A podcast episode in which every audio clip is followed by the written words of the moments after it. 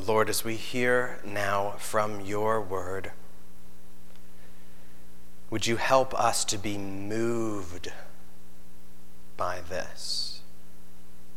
Cause us to think, really to use our minds, and also would you stir our affections, take hold of our hearts, and cause us to love you more deeply. We ask your guidance now. Help us by your Spirit. We pray in Jesus' name. Amen. This is Hebrews in chapter 3. I want to take up here this morning these first six verses. Hebrews in chapter 3 will begin in verse 1.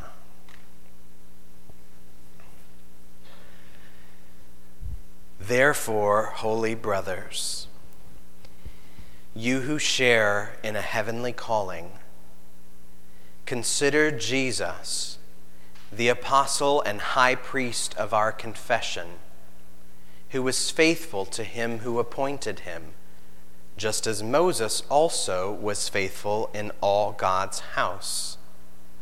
For Jesus has been counted worthy of more glory than Moses, as much more glory as the builder of a house has more honor than the house itself. For every house is built by someone but the builder of all things is God. Now Moses was faithful in all God's house as a servant to testify to the things that were to be spoken later. But Christ is faithful over God's house as a son, and we are his house, if indeed we hold fast our confidence and our boasting in our hope. This is God's word. Now, just to catch us up to where we are this morning, by this point in the book of Hebrews, we have seen the author address Jesus as better. So, Jesus is better than the angels, and then Jesus has a better message of great salvation. So now the author turns to compare Jesus to Moses, and it's no surprise here that Jesus is better than Moses too. But as the author compares these things, Jesus better than whatever he's comparing to, I want us to notice here that always, and in this case, the emphasis is not on Moses. The emphasis stays on Jesus. He asks us here at the beginning, Holy brothers, you who share in a heavenly calling, consider Jesus. And we might say, well, haven't we been doing that the whole time? I mean, isn't that what we do, that, that we're considering Jesus? Uh, yes, I think that's true. I hope so. Uh, we want to keep it that way that we really put Jesus front and center, that we're fixing our attention on Jesus and consciously holding our attention on Jesus. To consider Jesus is really good practice. In fact, it's the best practice. It is life for us to consider Jesus, but it's not easy. It will take strength it will take energy, energy that comes from God's Spirit to do this because there are so many things in our lives that are calling for our consideration.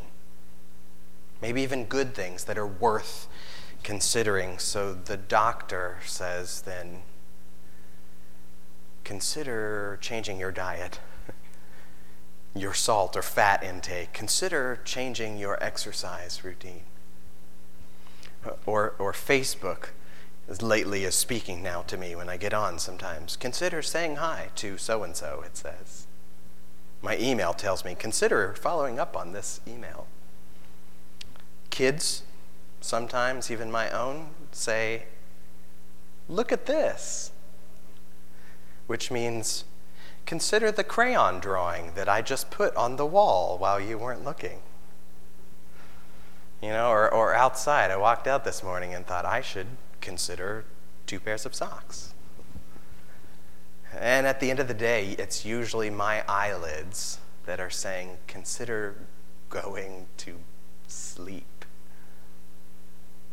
In the midst of all the things that call for our consideration, the scripture calls us to consider Christ.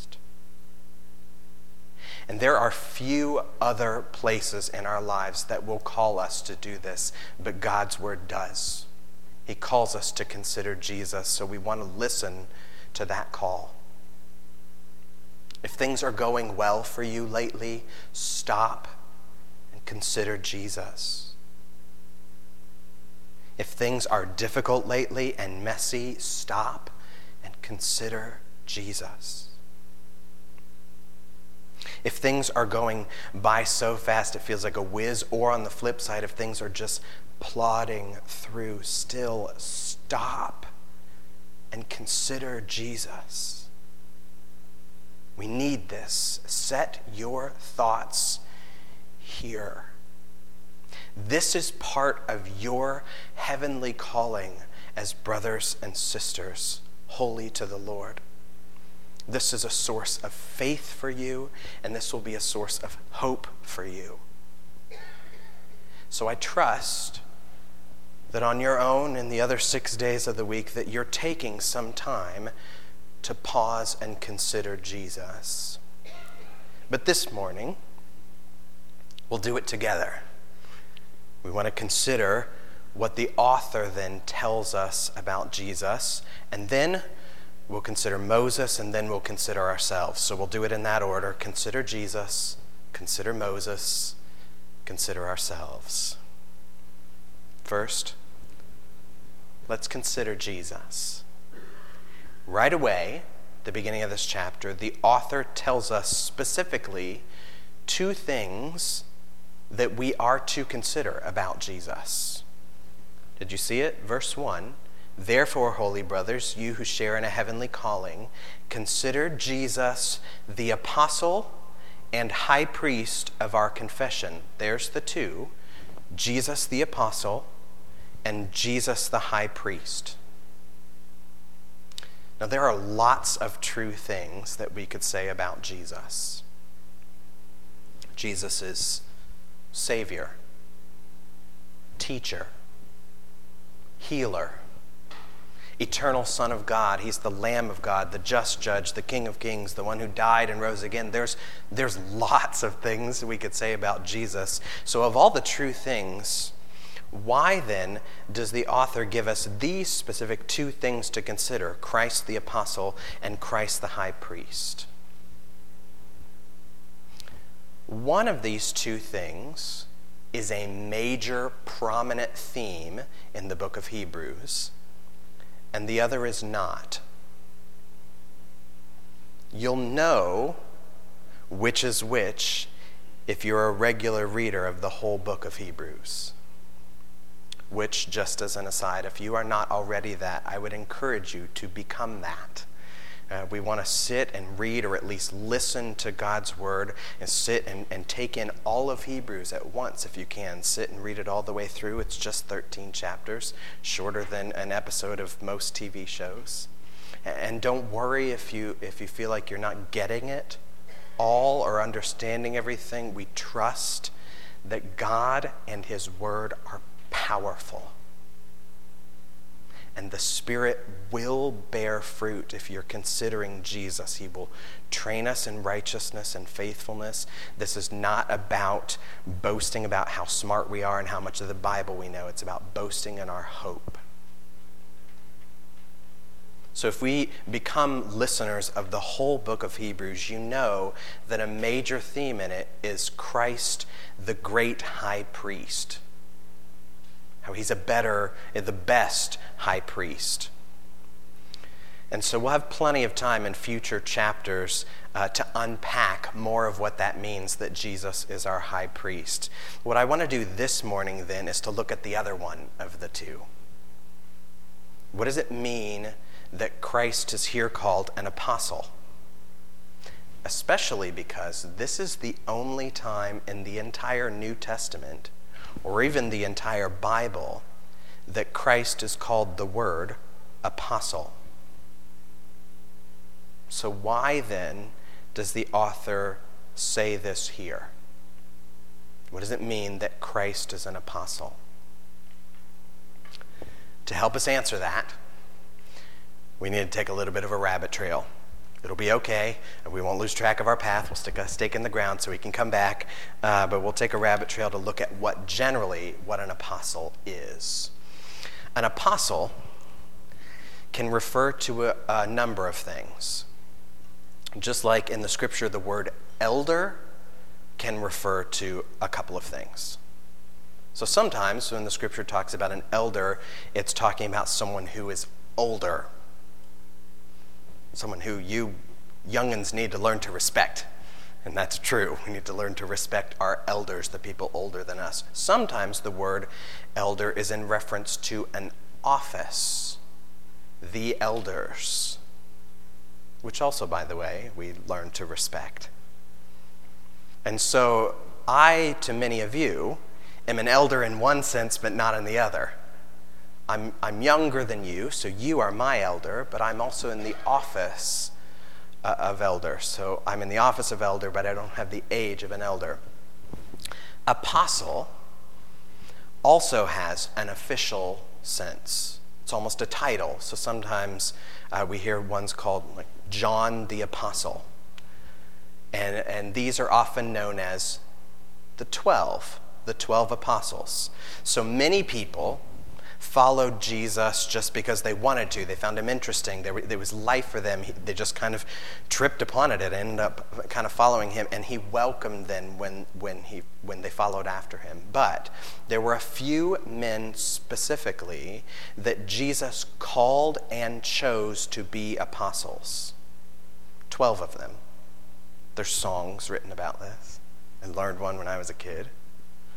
I won't sing it.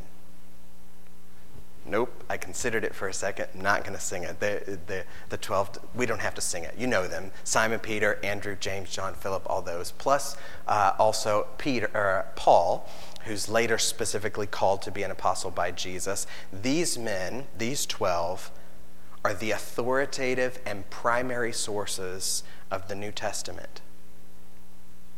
This apostleship, the 12, was not an office that was to be handed down from person to person. So there are no apostles in this sense currently. In fact, even by the end of the first century, there were no more apostles because they had all died or been killed.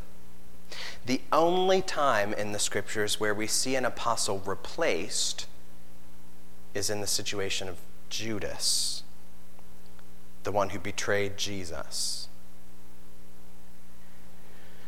Judas died, he took his own life, and Judas the apostle was, a, was replaced by Matthias, not just because Judas had died, but because Judas had abandoned his calling as apostle.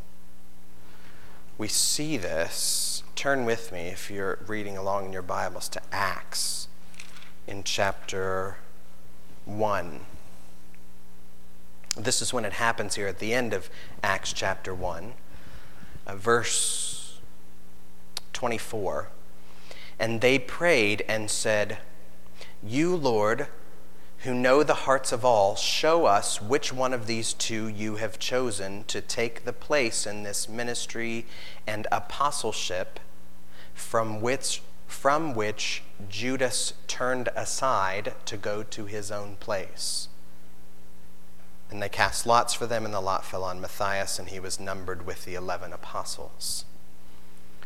So they're looking now for one who would not turn aside as, as Judas had done. And the process by which they consider possible people to replace Judas shows us a lot about what an apostle is. If we back up just a bit in Acts chapter 1, verse 21. So the men who have accompanied us during all the time that the Lord Jesus went in and out among us, beginning from the baptism of John until the day when he was taken up from us, one of these men must become with us a witness to his resurrection. In other words, the apostles had to be with Jesus during his entire ministry, from his baptism to his ascension back to the Father, so roughly three to four years. They also had to be witnesses of the resurrection of Jesus. So these apostles were witnesses not only with their own eyes of seeing the resurrection of Jesus, which they did they were also witnesses with their mouths. These apostles were to speak the witness of Jesus to others. This was their job or purpose. In fact, that's what the word apostle literally means it means one who is sent. So, if, uh, maybe childish way that I remember this for myself is the apostles are pennies. They're one cent. No? One? All right. I know it's not funny, but it helps me remember the apostle is one cent. So they're not just to give their own two cents about Jesus, they are one cent from Jesus. These 12 apostles were sent as delegates or representatives of Jesus after he returned to the Father. So that's one sense of apostle officially, but there's another sense in which an apostle was not necessarily part of the 12, but others who were sent with other various messages. So, for example, Barnabas is called an apostle when he's sent to the city of Antioch, he's the one sent. Or Epaphras, the guy that carried the letter to the, the Philippians from Paul, he's the apostle, or the one sent with the letter. It's in this sense that Jesus is called an apostle. So, not that he's part of this group of 12 men, but Jesus is one sent from the Father. The scripture talks about him this way, even though it doesn't use the word apostle, the idea is underneath it. There's many places I could go, but just as an example, Galatians chapter 4, verse 4. But when the fullness of time had come, God sent forth his Son born of a woman, born under the law, to redeem those who were under the law, so that we might receive adoption as sons. So they talk about Jesus this way that he's one who is sent. And even Jesus himself refers to himself as one who is sent. Luke chapter 4, in the very beginning of his ministry, Jesus stands up and reads out of Isaiah The Spirit of the Lord is upon me because he's anointed me to proclaim good news to the poor. He sent me to proclaim liberty to the captives, recover sight to blind, liberty to the oppressed, and so on and so on. You get it. I don't need to prove this any further. Jesus is sent from the Father. The people did not go seeking after him, God sent him. That's what it means that he was an apostle. Now, that was our very long rabbit trail. We're back, back on the path. Now, consider Jesus, the apostle, the one sent, and the high priest. And there is a reason, I think, why the author mentions those two together. Because Jesus is an apostle sent from God. In other words, he is God's representative to the people. And Jesus is the high priest, he is the people's representative to God. Did you get that? Jesus is God's representative to the people, and he is the people's representative to God. Jesus is the, the go between between God and the people. So it reminds me of something from my childhood. This. This is not the actual one from my childhood. Do you recognize this? Anyone? It's the little piece of plastic, something. This is uh, called, a, I think, a tornado tube. And the way you use this little thing is you take two soda bottles, the big two liters, and, and you fill them up, not all the way, but part way with water, and you screw one onto one end, and one on the other. Then you hold it up and you kind of go like this. You know why? It makes a cool tornado at the top. This is what occupied us before, you know, Facebook and YouTube. Make a little, it was supposed to be some science experiment or something. Uh, but there were these little bottle tornadoes, and, and Jesus is like the little piece of plastic that holds the two bottles together. In fact, later in the book of Hebrews, it'll call Jesus the mediator or the intercessor. He is the bridge between God and man. Now, let's consider Moses. Because there's a sense in which Moses is part of this bottle tube, too. He's this little plastic piece between God and the people. You know, when he went up on Mount Sinai, he would come down with a word from God. He was God's representative to the people. And then he would go back up Mount Sinai as the people's representative to God, and back and forth he would go, Moses, the guy in between. One time, when he was up on the mountain with God, uh, the people thought that he had been wiped out, dead. I don't know what, exactly what they thought. Uh, so they began to make their own God uh, in the form of a calf, a golden calf. You know this from Numbers. But there's a poem written about it in Psalms. If I can find it here. Psalms chapter 106. Let me read just a small section of this here. Verse 19. They made a calf in Horeb, that's another name for Mount Sinai. They made a calf in Horeb and worshiped a metal image, and they exchanged the glory of God for the image of an ox that eats grass.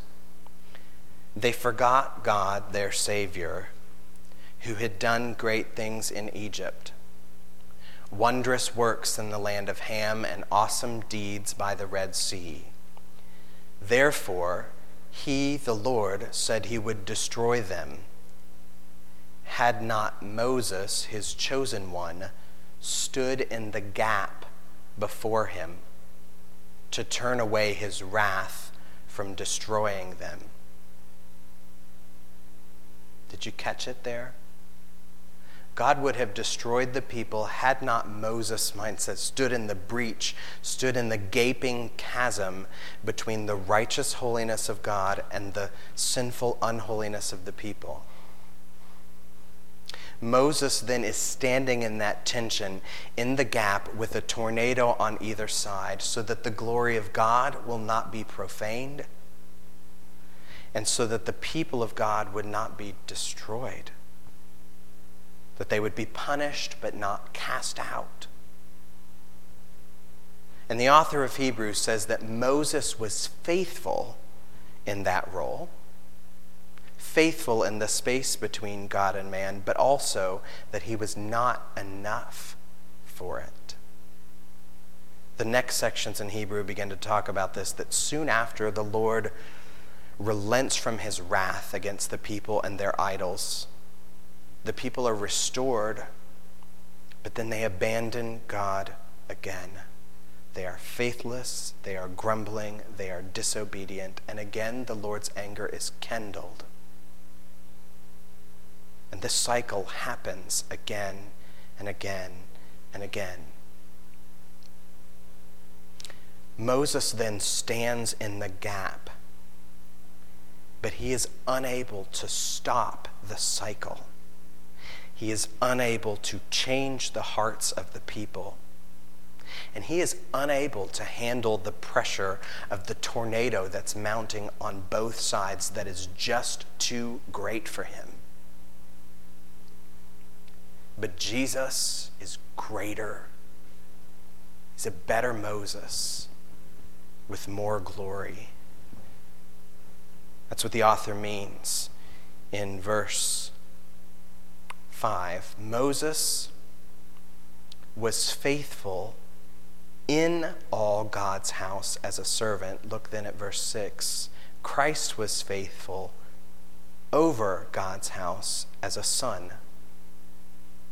Part of the reason why Moses was not able to do this is because he is a servant of God, which is good, but he's just a man and not God. In other words, Moses is part of the lower bottle of the tornado, so he cannot fully stand in the gap between God and man. But Jesus, who is fully God in the top bottle and fully man in the bottom bottle, He's an apostle to man and a high priest to God. He can stand in the gap between. And he even does more than that. He just does more than just stand in the gap between.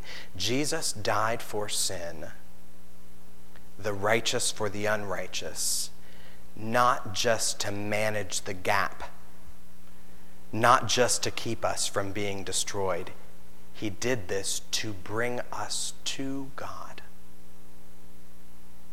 To actually get rid of the gap between the two bottles, to bring the two bottles together and rid them of the tornadoes once and for all. This is the work of Jesus. So now, last part. Consider yourself. Consider yourself.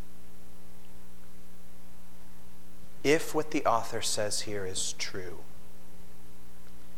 that Jesus is an apostle and a high priest, faithful as Moses was, but also with greater glory than Moses over God's house, then look at the implications here. This is what the author says in verse 6. Listen here.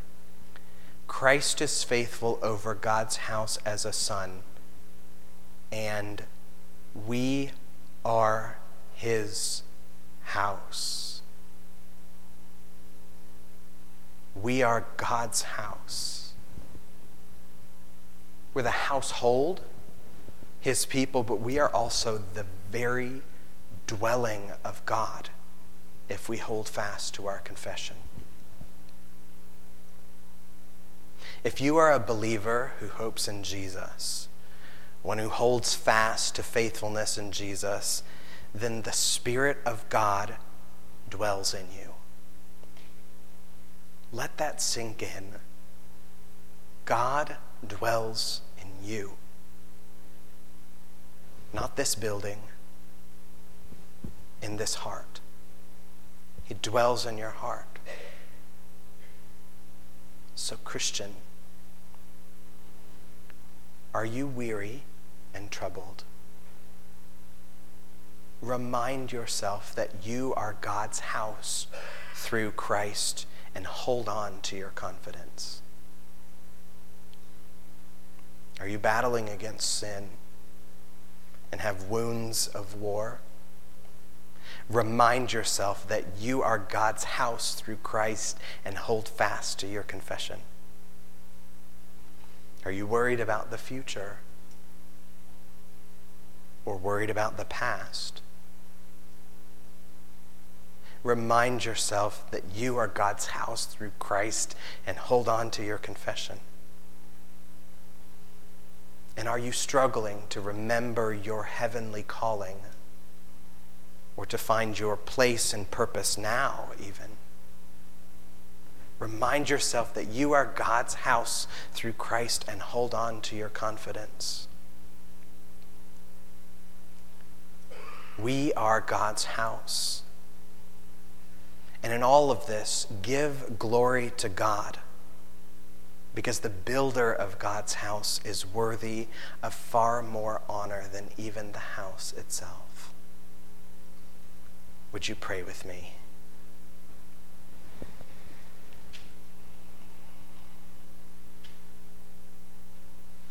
Our Lord, thank you for your faithfulness to us, for sending your Son to us.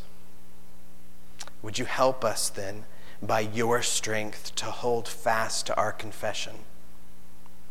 Help us to consider Jesus, to fix our minds and hearts here in a way that will increase our hope in you.